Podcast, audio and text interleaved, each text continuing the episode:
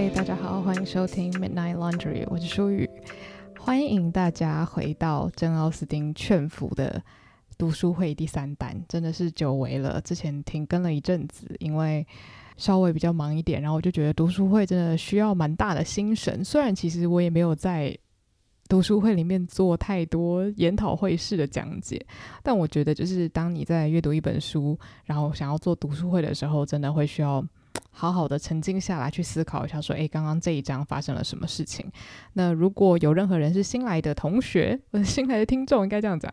那我前面两集呢，就是按照时间顺序，大概是三章或四章为一个单位，去讨论里面的故事啊，或者是讨论一些。哦，我自己觉得很有趣的小细节这样子，所以基本上就是我很随心所欲的跟大家分享我的读后感。那希望可以让喜欢这本书或者是想要了解这本书的朋友有一个类似像导读，或是像是有一个朋友跟你一起讨论小说的感觉。所以也很欢迎大家可以跟着我一起读。我希望之后可以更稳定的产出啦，这样子才可以有一个好像正常速率的把这本书读完。对，那总之前情提要一下的话，前面两集我讲到了第。七章，所以这个故事一开始，我们稍微知道了女主角艾略特他们一家人大概的状况。哦，那女主角安艾略特就是 Anne Elliot，她跟他们家里的人的气质不太一样。他们家因为爸爸算是有一点点地位的人，然后又很着迷于自己的这个头衔，他是从男爵，所以他爸爸就是对自己这个从男爵的身份非常的着迷。然后呢，他们全家人就是会有一点点好像呃自视甚高的感觉。那我们的女主角 Anne Elliot，因为她的个性比较内敛，那也因为她经历过蛮多事情的，所以她跟他们家里的人就显得有点格格不入。就是她的个性好像相对就非常的友善，然后亲切，而且呃有有理这样子。就她是一个。呃，思考很清晰，然后对待别人也都是用他呃很理性的那个面向去对待的，所以就比较不会有那种太过情绪化，或者是呃动不动就对别人发脾气、颐指气使这样子。那这个女主角她人生中经历到的最大的冲击，应该就是在她非常年轻的时候呢，就跟一个男生叫做 Frederick Wentworth。那我们在这个单元中会叫他大概温沃斯，那这个温沃斯呢，跟他就是嗯，可以说是两小无猜，一拍即合。然后真的要到论及婚嫁的时候呢，这个女主角她就是有一个算是像妈妈一样亲近的阿姨哦，就是一个。很照顾他们家里一个长辈这样子，然后还叫做罗素夫人。那这个罗素夫人呢，就给他了建议，就建议他说：“哎，可是这个男生他没钱没势，你跟着他真的会有好日子吗？”所以就因为这样子，他就被说服了，所以他就拒绝了呃温沃斯的求婚。所以也就是为什么这本书会叫做劝服哦，所以他被夫人所影响。导致说他自己被这些理由给劝服，然后他就拒绝了自己的幸福。那当然，这个是一个非常后设而且非常事后论的事情，因为他当下的确，他听到建议的时候，他也觉得哦，好像哦长辈说的是对的，我是真的也不太确定跟这个人会不会有未来。可是就在他拒绝了温沃斯的求婚之后，他才发现一件事情，就是他真的很爱他。那这件事情就已经没有转圜余地啦，因为温沃斯被拒绝了之后就悲痛欲绝，所以他就离开了。这个地方，然后去从军，他就去海军服务了，这样子。所以呢，在第七章结束之前发生了什么事情？就是温沃斯就凯旋归来，他已经是一个呃赚了非常多钱，然后一样帅气挺拔的一位船长哦，所以他的军衔就是 captain 这样子。那他为什么会再回到他原本跟女主角的出世之地？就是因为他的姐姐啊、呃，也是嫁给了一位海军。那姐姐的先生目前的官阶是上将。也就是英文里面所说的 admiral，所以他其实就是我们男主角温沃斯的算是长官啦，这样子。所以也就是因为他类似探访他姐姐，然后也去拜访他姐姐现在新住的地方，于是就因为这样子，他就回到了原本他与女主角的出世之地。那因为他这样子凯旋归来，就让女主角的心掀起了一大波涟漪嘛。就像前几集我们说过的，在现在的偶像剧之中，就超级常会有这种设定，就是男女主角以前是相恋的、相爱的，甚至是夫妻或者是论及婚嫁，然后反正因为某一些原因，他们就闹不愉快，然后就分手。然后之后男主角或是女主角会以某一种方式凯旋归来，有可能是什么在国外念书什么十年，然后最后变成一个很有名的医生、律师，然后就反正就回来。然后两个人不知怎的就一定会相遇。总之呢，这本书也是这样子的设定。然后男主角回来之后呢，我们的女主角安，她就必须要开始去学习如何隐藏自己的想法，隐藏自己的情绪，因为其他身边的人其实都不知道他们曾经论及婚嫁，除了当时给他建议的罗素夫人之外。所以在其他人都不知道这件事情的前提之下呢，安他就必须要装作就是他跟这个人真的就是呃浅浅的点头之交，然后就是曾经认识过的这样子的关系。那想必这件事情对男女主角来说一定都会是一件蛮难的事情。所以接下来的章节我们就会需要去看到说他们两个在这样子新的一个呃社交情节设定之下，他们要怎么样去互动。那通常这个也就是我们在看这类型的电视剧的时候最期待的。呃片段了嘛？那我必须要说，接下来会有非常非常多章节都是在以这样子的方式进行的。那我觉得，为什么大家会喜欢看这种桥段的原因，就是因为。呃，通常啦，因为是爱情剧的设定嘛，两个人一定是对对方有一些情愫，或者是可能在一开始会有一些未完结的怨恨，所以就在你对对方的感情很强烈，然后你又必须要装作你完全不在意的时候，就会有这种反差，就是你可能表面上做一套，可是你身体却很诚实，或者是你的嘴巴有时候会不小心讲出一些啊，其实会泄露你真心的事情。那对于观众来说，这就是让人觉得啊很揪心，或者说啊其实默默的很甜这样子。好，所以前情提要结束，我们来进入我们的第八章。那第八章发生的事情呢，非常简单，就是我们这个帅气高大的温沃斯上校，他就来到了女主角生活的这个区域。一来之后呢，他马上就受到热烈的欢迎嘛，因为女主角她妹夫的弟弟是在温沃斯手下工作，只是很不幸的就是英年早逝。那其实。珍·奥斯汀真的还蛮幽默的，就是他有讲说，这个英年早逝的这个儿子呢，他去从军之前，其实他在家里也是一个麻烦精，就是真的常常就是惹麻烦，或者是对于家里其实没有什么贡献，所以其实大家也都不是很 care 这个人。但是当这个家族就听到说，原来就是温沃斯曾经是我们就是死去的家族成员的长官的时候，就突然觉得哦，好像那个感觉全部都莫名其妙的回来了，开始就是啊、很很怀念这位已经死去的家人这样子。所以其实我觉得在这一段你也可以感受得出来，珍奥斯汀对于这种有一点点荒谬却真实的人性观察，其实是蛮入围的。总之呢，就因为有前面这样子的牵连，导致就这整个村庄都非常期待温沃斯上校的到来，所以他一来之后，大家就想。我说天哪，哦，他长得也太挺拔英俊了吧！然后就整个人对他的背景啊，他的经历都很好奇。所以这里我们的女主角安，她就有一个独白，呃，几乎在所有的改编剧里面都会提到这一段，就是他们曾经是这么这么的熟悉，可是现在他们却只能成为激进陌生人的存在。那这一段其实就是最熟悉的陌生人的意思嘛，就是他们看着对方，可是眼神却好像要装作我跟你真的是不曾相识过这样子。所以他们第一次在众人的陪伴下见面的时候呢，他们就呃看起来好像就真的也是不太熟悉，也完全没有跟身边的人透露他们曾经非常非常熟过。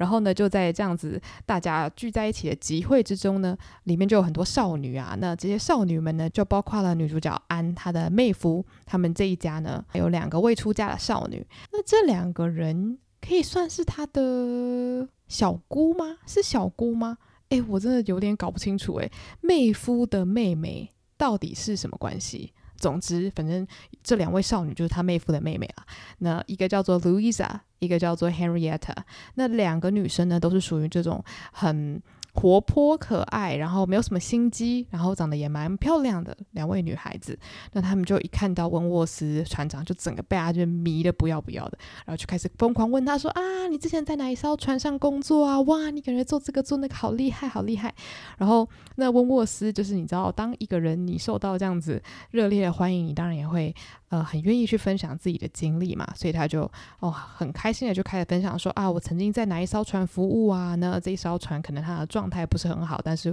我还是很爱它。就是他在讲到船的时候，有点像是在讲自己心爱的女孩一样，就是充满了热忱这样子。那女主角安，她就是在角落默默的听着他讲述这些事情，然后她可以从他的表情去判断说啊，温沃斯现在是多么的愉快等等等的。就是虽然他们表面上已经形同陌生人，可是。他们曾经对彼此情绪跟表情一分一毫的那些理解都不曾散去，所以他就在角落偷偷的观察他。那在温沃斯分享自己经历的同时，他也有提到一件事情，就是他当时呃刚从军的时候非常渴望成功。那这一段其实就可以解读成说，因为他当时离开这个地方的时候是有点像逃离伤心地嘛，被自己深爱而且就是认为你会跟他结婚的一个女孩拒绝，就是是一个很大的打击，所以他可能就很渴望说，好啊，既然你因为我没有权没有势就拒绝了我，那那我一定要赚很多钱。我就是要为我自己争一口气，就是感觉啦，隐隐有这种隐身的含义存在。那他在分享的时候呢，安妍就在角落看着他，就是成为众星拱月的对象啊，然后好像整个村子都觉得他是最受欢迎的黄金单身汉。那其实我们刚刚有提到，就是他的妹夫有一个弟弟，他曾经在温沃斯上校手下工作过嘛。虽然家人其实本来也都不是很 care 他，但是呢，整个家族的这个妈妈呢，一听到说啊，温沃斯上校曾经是哦我儿子的那个长官，就心里就突然觉得悲从中来，就说啊，你可不可以跟我多分享一些我儿子的事情？然后这里就很有趣，就是女主角安，她就发现说。温沃斯的，就是整个表情有一些些微的变化，然后他从这个表情就可以判断出来说，其实温沃斯啊，他对于这个人真的是应该是没什么好话可说啦，就是他他很多想说，但就决定不说，因为这个场合实在是一个不太适合讲实话的现场。那当然，在场的所有人都没有发现温沃斯这个情绪上小小的转变，但是安有注意到，所以其实真·奥斯汀就是用很多细节来表示说。安的注意力真的是没有一刻不在温沃斯身上，然后还有他依然非常的在意他跟了解他这个人这样子。然后接下来呢，当然就是现场有很多人嘛，那包括温沃斯的姐姐以及他的姐夫。那我们刚刚有说他的姐夫是上将，也就是温沃斯的长官。那他们也开始加入哦，温沃斯聊他这个冒险经历的谈话。然后温沃斯就有提到一个想法，就是他非常不喜欢女人跟小孩上他的船。因为他觉得，就是女人跟小孩是非常需要照顾，而且就是生活品质要求很高的一种生物，就说他们呃需要非常精致的生活环境跟饮食。所以如果说他们上他的船的话，他就会觉得他们一定都过得很不舒适这样子。然后如果是他朋友的老婆跟小孩的话，他会很愿意去服务他们。可是他依然就觉得这不是一个好想法，因为他就会觉得，哎，女人跟小孩在船上怎么可能会过得好呢？然后他的姐姐就跟他讲说，你这样。讲好像有一点太偏激了，因为我自己本身就是嫁给了上将啊，然后我就是一直跟着他到处去旅游啊，到处去不同的地方啊，工作啊什么的。他说我在船上的生活都一直都很好啊。他说我唯一真的觉得很不快乐跟很不舒服的时候，就只有在我跟我丈夫分开的时候，我才觉得我随时都在担心，随时都觉得很不舒服这样子。他说，但是只要我跟我的先生在一起，在船上的生活真的是。我真的没有可以抱怨的这样子，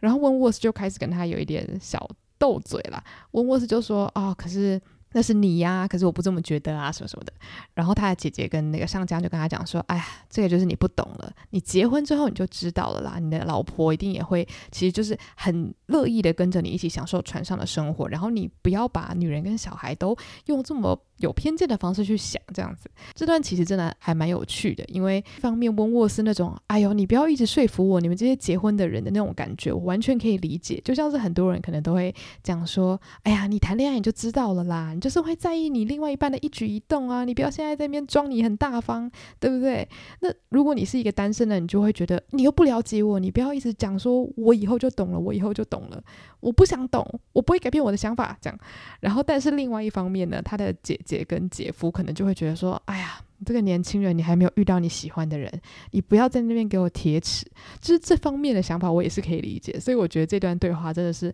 还蛮好玩的。那我自己大胆的猜测啦，就是温沃斯的这些想法，可能也来自于就是他曾经就是被很深爱的人拒绝这段经历，导致他可能，我觉得他对于女性是有一些些防线的嘛，就不是说会对他们不好，而是他会觉得说。我不能跟他们乱来，就是那个乱来，不是真的乱搞那种乱来，就是他们真的是很难理解的生物，所以我觉得他们真的是很难给他就是乔呵呵这样子。我不知道我这样讲有没有很清楚，但是我就觉得说他在人生中这个比较冲击的经历，好像有在他进入了海军工作之后，影响到他对于一些事物的想法这样子。那最后这一章就结束在他们一群人就相聊甚欢，就啊天哪，这个新的客人啊，真的是带给我们太多的欢乐了。他们就决定举办了舞会，大家一起跳舞唱歌。那安呢，他就自告奋勇决定去弹钢琴。为什么他会做这个决定？完全可以理解，因为他就是想要成为一个有用的人。就是在我前两集有讲过，就是安他就是一个。很希望自己对于大家来说是有用的，所以他就是自告奋勇去当这个弹钢琴的人。因为一个舞会最重要的就是要有音乐嘛，不然大家跳不起来啊。那再来就是他去弹钢琴的话，他就不需要去跳舞，他就不需要去面对到可能会跟前男友打到照面这件事情，就是尽他可能的去避免尴尬，还有让自己痛苦的情况发生。那。他在那边弹钢琴的时候呢，他当然也就注意到，就是温沃斯，他真的就是成为现在这个镇上最亮眼的焦点。然后当温沃斯看到他的时候呢，会很有礼貌的说：“啊，这个是你的座位，请坐。”但是他听到他说这种非常有礼貌的话的时候，他心里就是更加的难过。就是我觉得这个会比就是他完全的不理你，或者是对你粗声粗气的在那边酸言酸语还要更难过，因为嗯。很多人不是都说，就是爱的反面不是很是冷漠嘛？就是当一个人对你已经冷漠到他就是会用他最高规格的礼貌跟你说话的时候，应该会觉得很失落吧？就是我们曾经这么的熟悉，结果现在你对其他人都这么热络，只有我一个人得到你这么有礼貌的对待，就是他心很痛啦。对，总之就是结束在这个让人有点心痛的地方。那接下来呢，我们要进到了第九章。那第九章，我个人真的非常非常的喜欢，为什么呢？因为很快的呢，我们这个前情侣相见的这种尴尬局面即将变得更加复杂。现在我们居然要搞到变成有一个四角恋，Are you kidding me？我真的觉得太有趣了。好，那接下来我们会有一个新的男角色进来，他叫做 Charles Hater。那总之呢，这个四角恋是怎么发生的？就是这个 Charles Hayter 呢，他其实跟就是女主角安她的妹夫一家人呢，就是是有一点亲戚关系的啦，这样子就是互以 cousin 互称。那这个 Charles Hayter 呢，他们家其实并没有很有钱，所以说当时如果家里就只有一个房产，然后你的父亲辈就是还没有过世，所以他就。不能把这个房产就传给你嘛，因为他还在，他还是一家之主啊。那这个没有办法继承家里其他房子的长子该做些什么呢？那就是必须要去做一些嗯绅士的职业。那当时绅士的职业可能就是会有教区牧师啊，或者是律师啊之类的哦。所以这个 Charles Hayter 呢，他就决定要去做牧师。所以在我们的温沃斯还没有出现在本故事之前呢，这个 Charles Hater 他在安他的妹夫家大概是什么样子的一个地位呢？那简单来解释的话呢，就是他本来也是万众瞩目的黄金单身汉啊，他本来跟安他妹夫的妹妹 Henrietta，我们前面有提到两个。待嫁的非常适婚的少女嘛，一个是 Louisa，一个是 Henrietta，都是女主角妹夫的妹妹嘛。那她本来跟 Henrietta 就是好像有点什么什么，好像感觉诶，再过一个两个礼拜可能就可以求个婚，然后大家皆大欢喜办婚礼这样子。结果呢，她就是离开了这个家里一两个礼拜，然后一回来就想说，嗯。风云变色，怎么现在就是整个村庄多了一个就是温沃斯，然后现在所有的少女眼睛都只看着他，现在到底发生什么事？所以现在情况就非常复杂，因为现在呢，两位就是待嫁的少女，她们都很爱温沃斯，所以就变成原本的试婚对象，她就是完全遭到冷落。那我们就话说回来，女主角她这边，那女主角她身边的妹妹跟妹夫又是怎么样看待这件事情的呢？那我们先说妹夫好了，因为他的妹夫呢，其实也叫做 Charles，也是查尔斯，这样就是猜其他苗吧。那这位查尔斯妹夫呢，他就是一个虽然可能并不是说非常非常有智慧，可他是一个非常明理而且好相处的人，所以我其实真的还蛮喜欢这个角色的。那他目前呢，对于整件事情看法就是，如果说 Henrietta 可以跟他的表哥就是 Charles Hater 结婚的话。那很不错啊，因为 Charles 是一个嗯个性很不错，然后呃也有正当职业的人。那如果家中的长辈过世，他也可以继承一个很不错的房产，所以是一个未来很有保障的选项。那这个对他妹妹来说当然是一个很不错的选择嘛。然后他就想说啊，那这样子温沃斯就可以跟 Louisa 结婚，这样不是皆大欢喜吗？赞赞赞！那至于女主角她的妹妹 Mary。我在上一集有提到，她妹妹对我来说就是一个字，就是很烦。烦字可以形容他这样子，那这 Mary 呢？他要开始狗眼看人低，巴拉巴拉开始大讲。他就说：“我觉得不行。”他说：“这个 Charles Hater，他家里根本就没有多有钱。”我就觉得说，让这种人呢，跟我们家的这个两个小姑联姻，no no no no no，他就觉得说这样子好像有点自自己拉低自己的身价。我就想说，今天是你要嫁给他，还是别人要嫁给他？你管人家那么多，而且怎么讲？如果人家情投意合的话。就是你把人家讲的这么难听，我不知道，我就觉得他真的是一个蛮没道德的人。好，或者是我们也可以说他非常的现实，因为他就会觉得说，这个人如果娶了我的小姑，好像也会影响到我自身的身价。总之，他很多事情他其实都在想着自己的利益啦。那他自己就会觉得说，温沃斯才是一个最好的结婚选择。那我们现在就必须要来决定一下，温沃斯到底比较喜欢我的哪一个小姑呢？对，他就在那边自己打如意算盘，然后跟她老公在那边斗嘴争论说这。两个待嫁少女到底会嫁给谁？就是一直在管别人家闲事啦。因为毕竟大家知道，在当时摄政时期呢，大家就非常看重婚姻这件事情，所以当然这就会成为大家茶余饭后的一个话题。那与此同时呢，我们的这个四角恋的这位可怜的 Charles Hater，他自己又是怎么想的呢？那第一个，他当然是觉得傻眼，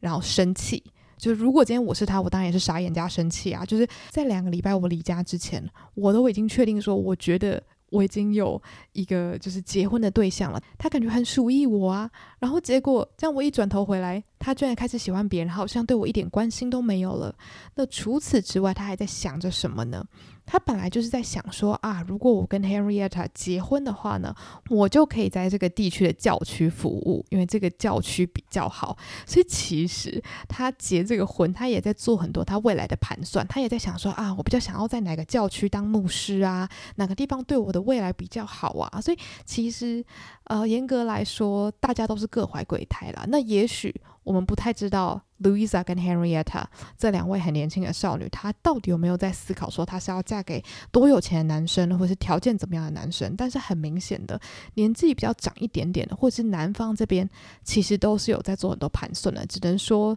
对于当时的人啊，婚姻其实有点像，真的就是买卖，就是你不只是情投意合，应该说情投意合。只是一个 bonus 的选项，如果有很好，没有的话那就算了。最重要的就是你跟这个人结婚，你长久下来的未来到底吃不吃得饱，穿不穿得暖？很多人他第一个是考虑这件事情，其实现在可能也是啊，但对于当时人来说，这个真的是一个非常巨大的选择，因为对于很多女性来说，她是没有办法赚钱的，所以选择结婚的对象就会是她跟她的家人最在乎的点。好。那话说回我们的主角啊，前面我讲完这个四角恋的关系啊，就是两位待嫁少女 Henrietta 跟 Louisa，然后还有我们两位男生，一个是刚到这个小镇的温沃斯，然后跟才刚回来的 Charles Hater。好，那这个 Hater 先生呢，他就是刚回来嘛，然后觉得气噗噗不开心。好，那我们的女主角呢，某一天她就在她妹妹的家里哈，帮忙照顾她的小侄子啊，然后处理家里的一些事情啊，就突然出现了一个人。就是温沃斯，这是她首次跟她的前男友两个人单独在同一个空间，她就尴尬到爆啊！她就想说怎么办？就说呃，请坐，诶，也不知道讲什么。然后男主角就说哦，他们叫我在这边等，我以为我来这边会遇到你家的其他人。然后呢，他指的这个其他人可能就包括说他的小姑啊、妹夫啊、妹妹啊之类的。他就说哦，那不然你就在这边等一下好了。他们等一下就回来了，然后接下来呢，刚刚我们说到那位 Hater 先生 Charles Hater 就走进来，哇，尴尬到爆！这两个默默成为竞争者的男生共处一室，但是呢，这件事情很好玩，就是 Charles Hater 很明显就是 Kimoji 就非常的被送，但是转过头来，其实温沃斯。他好像并没有发现自己被卷入这个四角恋，他好像并没有真的很认真的想说，我要真的来从这两个女生中选一个当我的老婆，他就只是刚好成为了这整个小镇的注目焦点，大家心里在偷偷盘算，但是当事人好像没有在做这个盘算，哦，所以这个是很好玩的一个点，就是他莫名其妙成为了假想敌跟假想老公，对，所以这两件事情同时发生，那女主角安其实都把整件事情看在眼里，她也知道。说啊，她其实觉得温沃斯好像并没有真的特别喜欢那两个女生其中之一，可是大家就如火如荼的一直在讨论说他到底会娶哪一个，到底会娶哪一个这样子。那当然，安她也不会把这样子的心情跟其他人分享，好，就是往自己心里就是想想就算了这样子。那接下来就发生了一个蛮可爱的事件，就是呢，他的另外一个比较大的小侄子呢，就从房间跑跑跑跑出来，然后就说：“阿姨，我要玩，我要玩。”然后就在那边一直一直吵啊，一直闹啊。那因为安呢，他本来在照顾另外一个比较小的小侄子，那另外一个侄子爬到他背上一直要烦的时候，他就说：“你快下来，你快下来，不要这样子玩。”然后呢，他就一直叫他下来，可是他的侄子就完全不听话嘛，因为是一个小 baby，就是会走路的小朋友这样子，就比较不听话。那当时这个 Charles Hater 呢，他就说：“来来来来，叔叔这边，你不要闹，不要闹。”他就出一张嘴巴去制止这个小朋友。可是小朋友就听不懂人话嘛，就不乖啊，就不听话。他就一直在他阿姨身上说：“啊，我要玩，我要玩，一直烦。”然后安本来就想说：“天哪，这个小孩子在他背上挣扎，他没办法好好的站起来做事。”结果一瞬间，他的背突然觉得轻盈了很多。是温沃斯默默的把小朋友抱起来移开，然后就等于是。默默当了一个英勇的骑士，拯救了他。那他甚至因为太惊讶，就没有办法说出谢谢。然后就在这个时候，哦，他的其他家人就回到了小木屋，所以他们就啊，又一群人又闹哄哄的，所以这件事情就默默的被抹煞过去了。就是他好像没有什么时间去反应过来，然后他就赶快一个人跑到角落去平复他的心情。然后他同时就觉得非常的羞耻，他就觉得说。为什么一个这么小的事情就可以让我整个心起这么大的波澜？因为在这个短短事件发生的当下，安的心里就在想说，我们之间好像没有任何的关系，可是他好像还是在用某一种方式默默的，就是帮助我，或者是默默的不希望我受苦这样子。所以他就对于这件事情还是有很大的，呃，无论说是感动，或是心动，或是。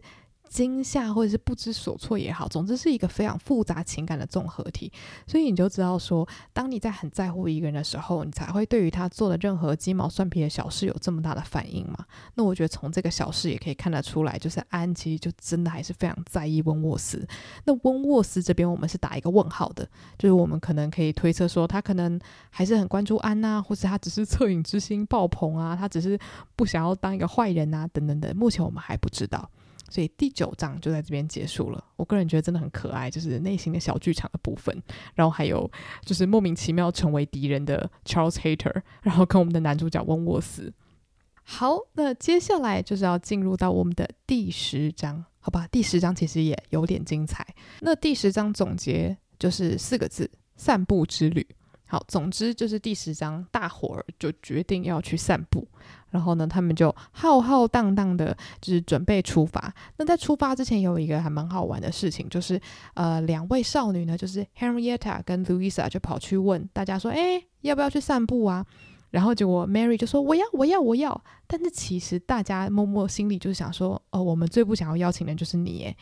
所以他们就希望。安一定要加入，因为他们就想说 Mary 真的很烦人，所以如果安加入的话，安至少可以就是安抚 Mary 的情绪，然后综合一下这个团体的讨厌指数这样子。所以安就想说，好吧，大家那个殷切的眼神，好像我也没有拒绝的余地，所以他就答应了，跟着大伙儿一起去散步。那他们这次散步的终点呢，居然是 Charles Hater 的家。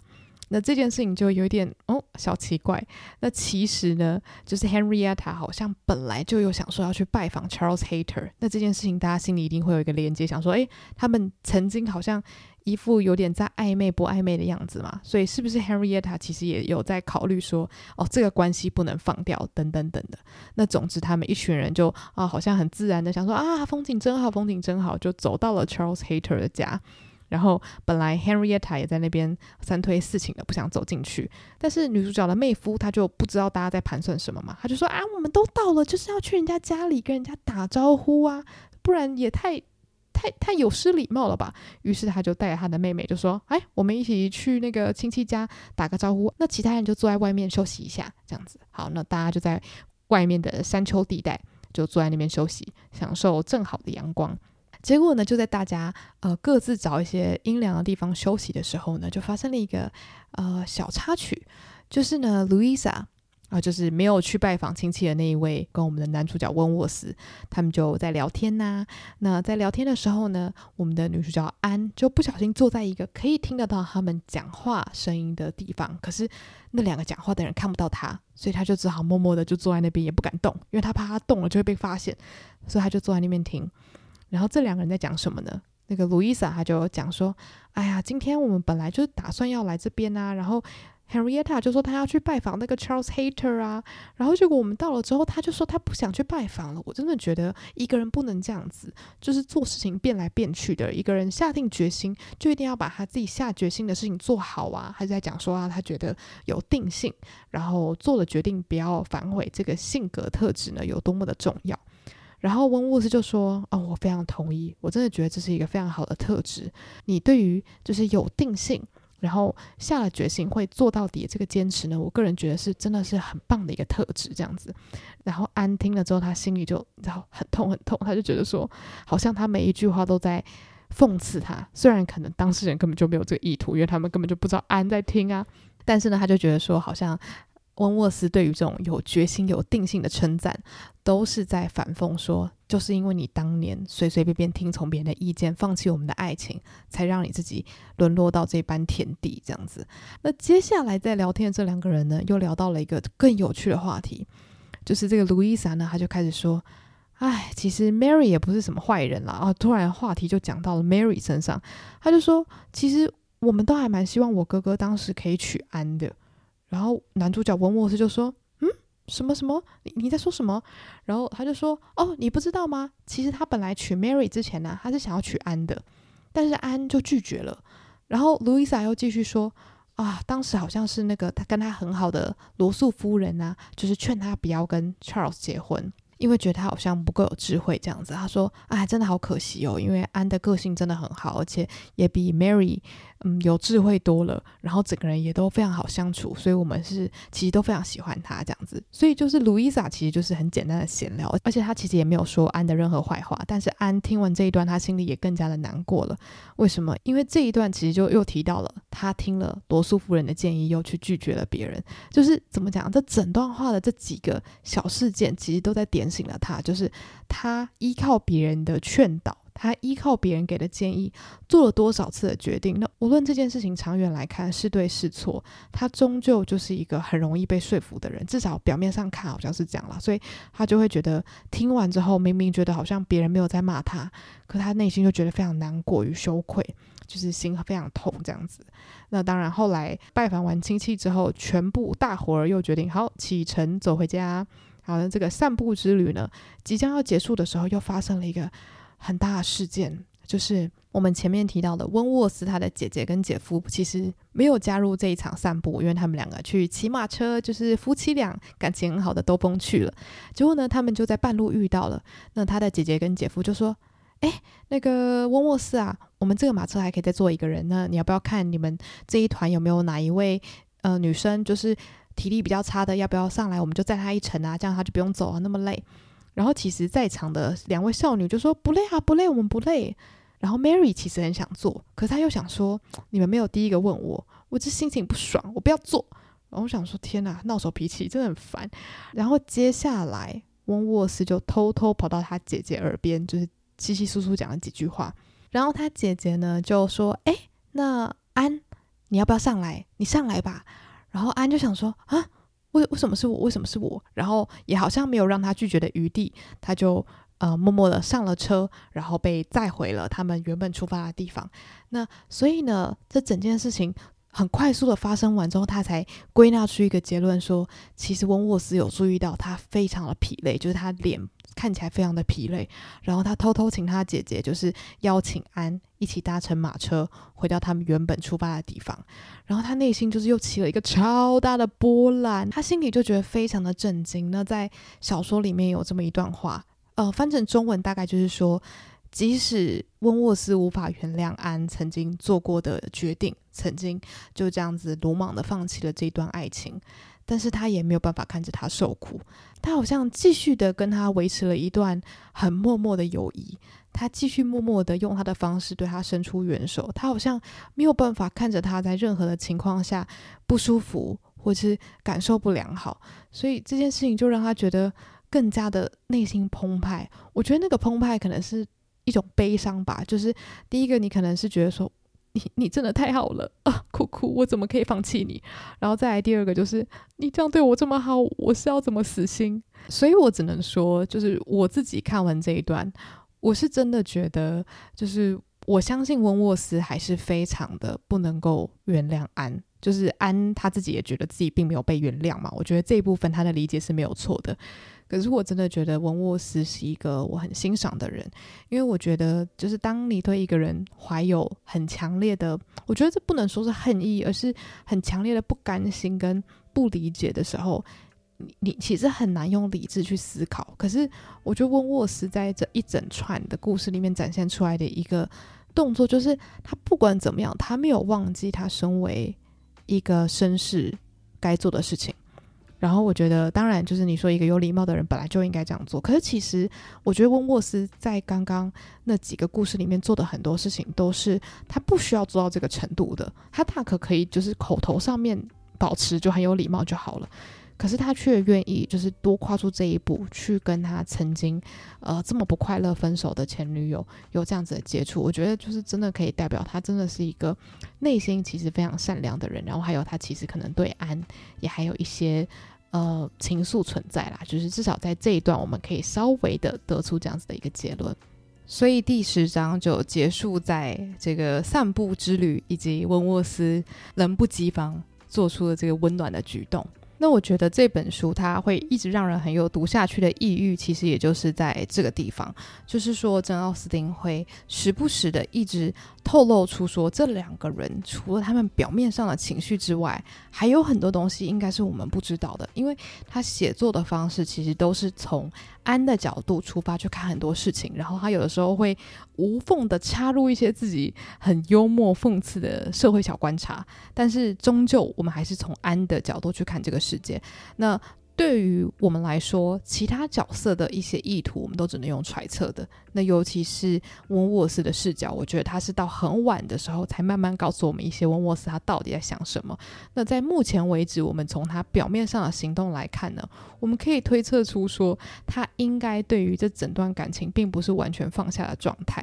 因为我觉得。一个完全放下过去感情的人，言语上表现可能会更大方，但是因为我觉得他其实还是很极力的避免再跟安有任何的交谈嘛，那我就觉得说，呢代表他对于这件事情一定是某种程度有在呃压抑自己的情感，可是同时他要做出了这么多温暖的举动，就会让你猜测说，哎，接下来是不是还会有更多这样子的事件透露出他真正内心澎湃的想法？那这个我们接下来就拭目以待。好的，希望大家这三章的聊天解说听得还愉快。那如果有任何想要跟我聊天、给我建议的话，都欢迎到我的 IG Andrea Lin 八五一一找我聊天、找我玩。那所有相关的讯息我都会放到下面的 Show Note。那如果喜欢听两个女生聊天的 Podcast 的话，也欢迎到我的主 Podcast 午后女子会收听。那喜欢这个节目的话，也欢迎到 Apple Podcast 给我五星评论。那就谢谢大家今天的收听，我们下次再见喽，拜拜。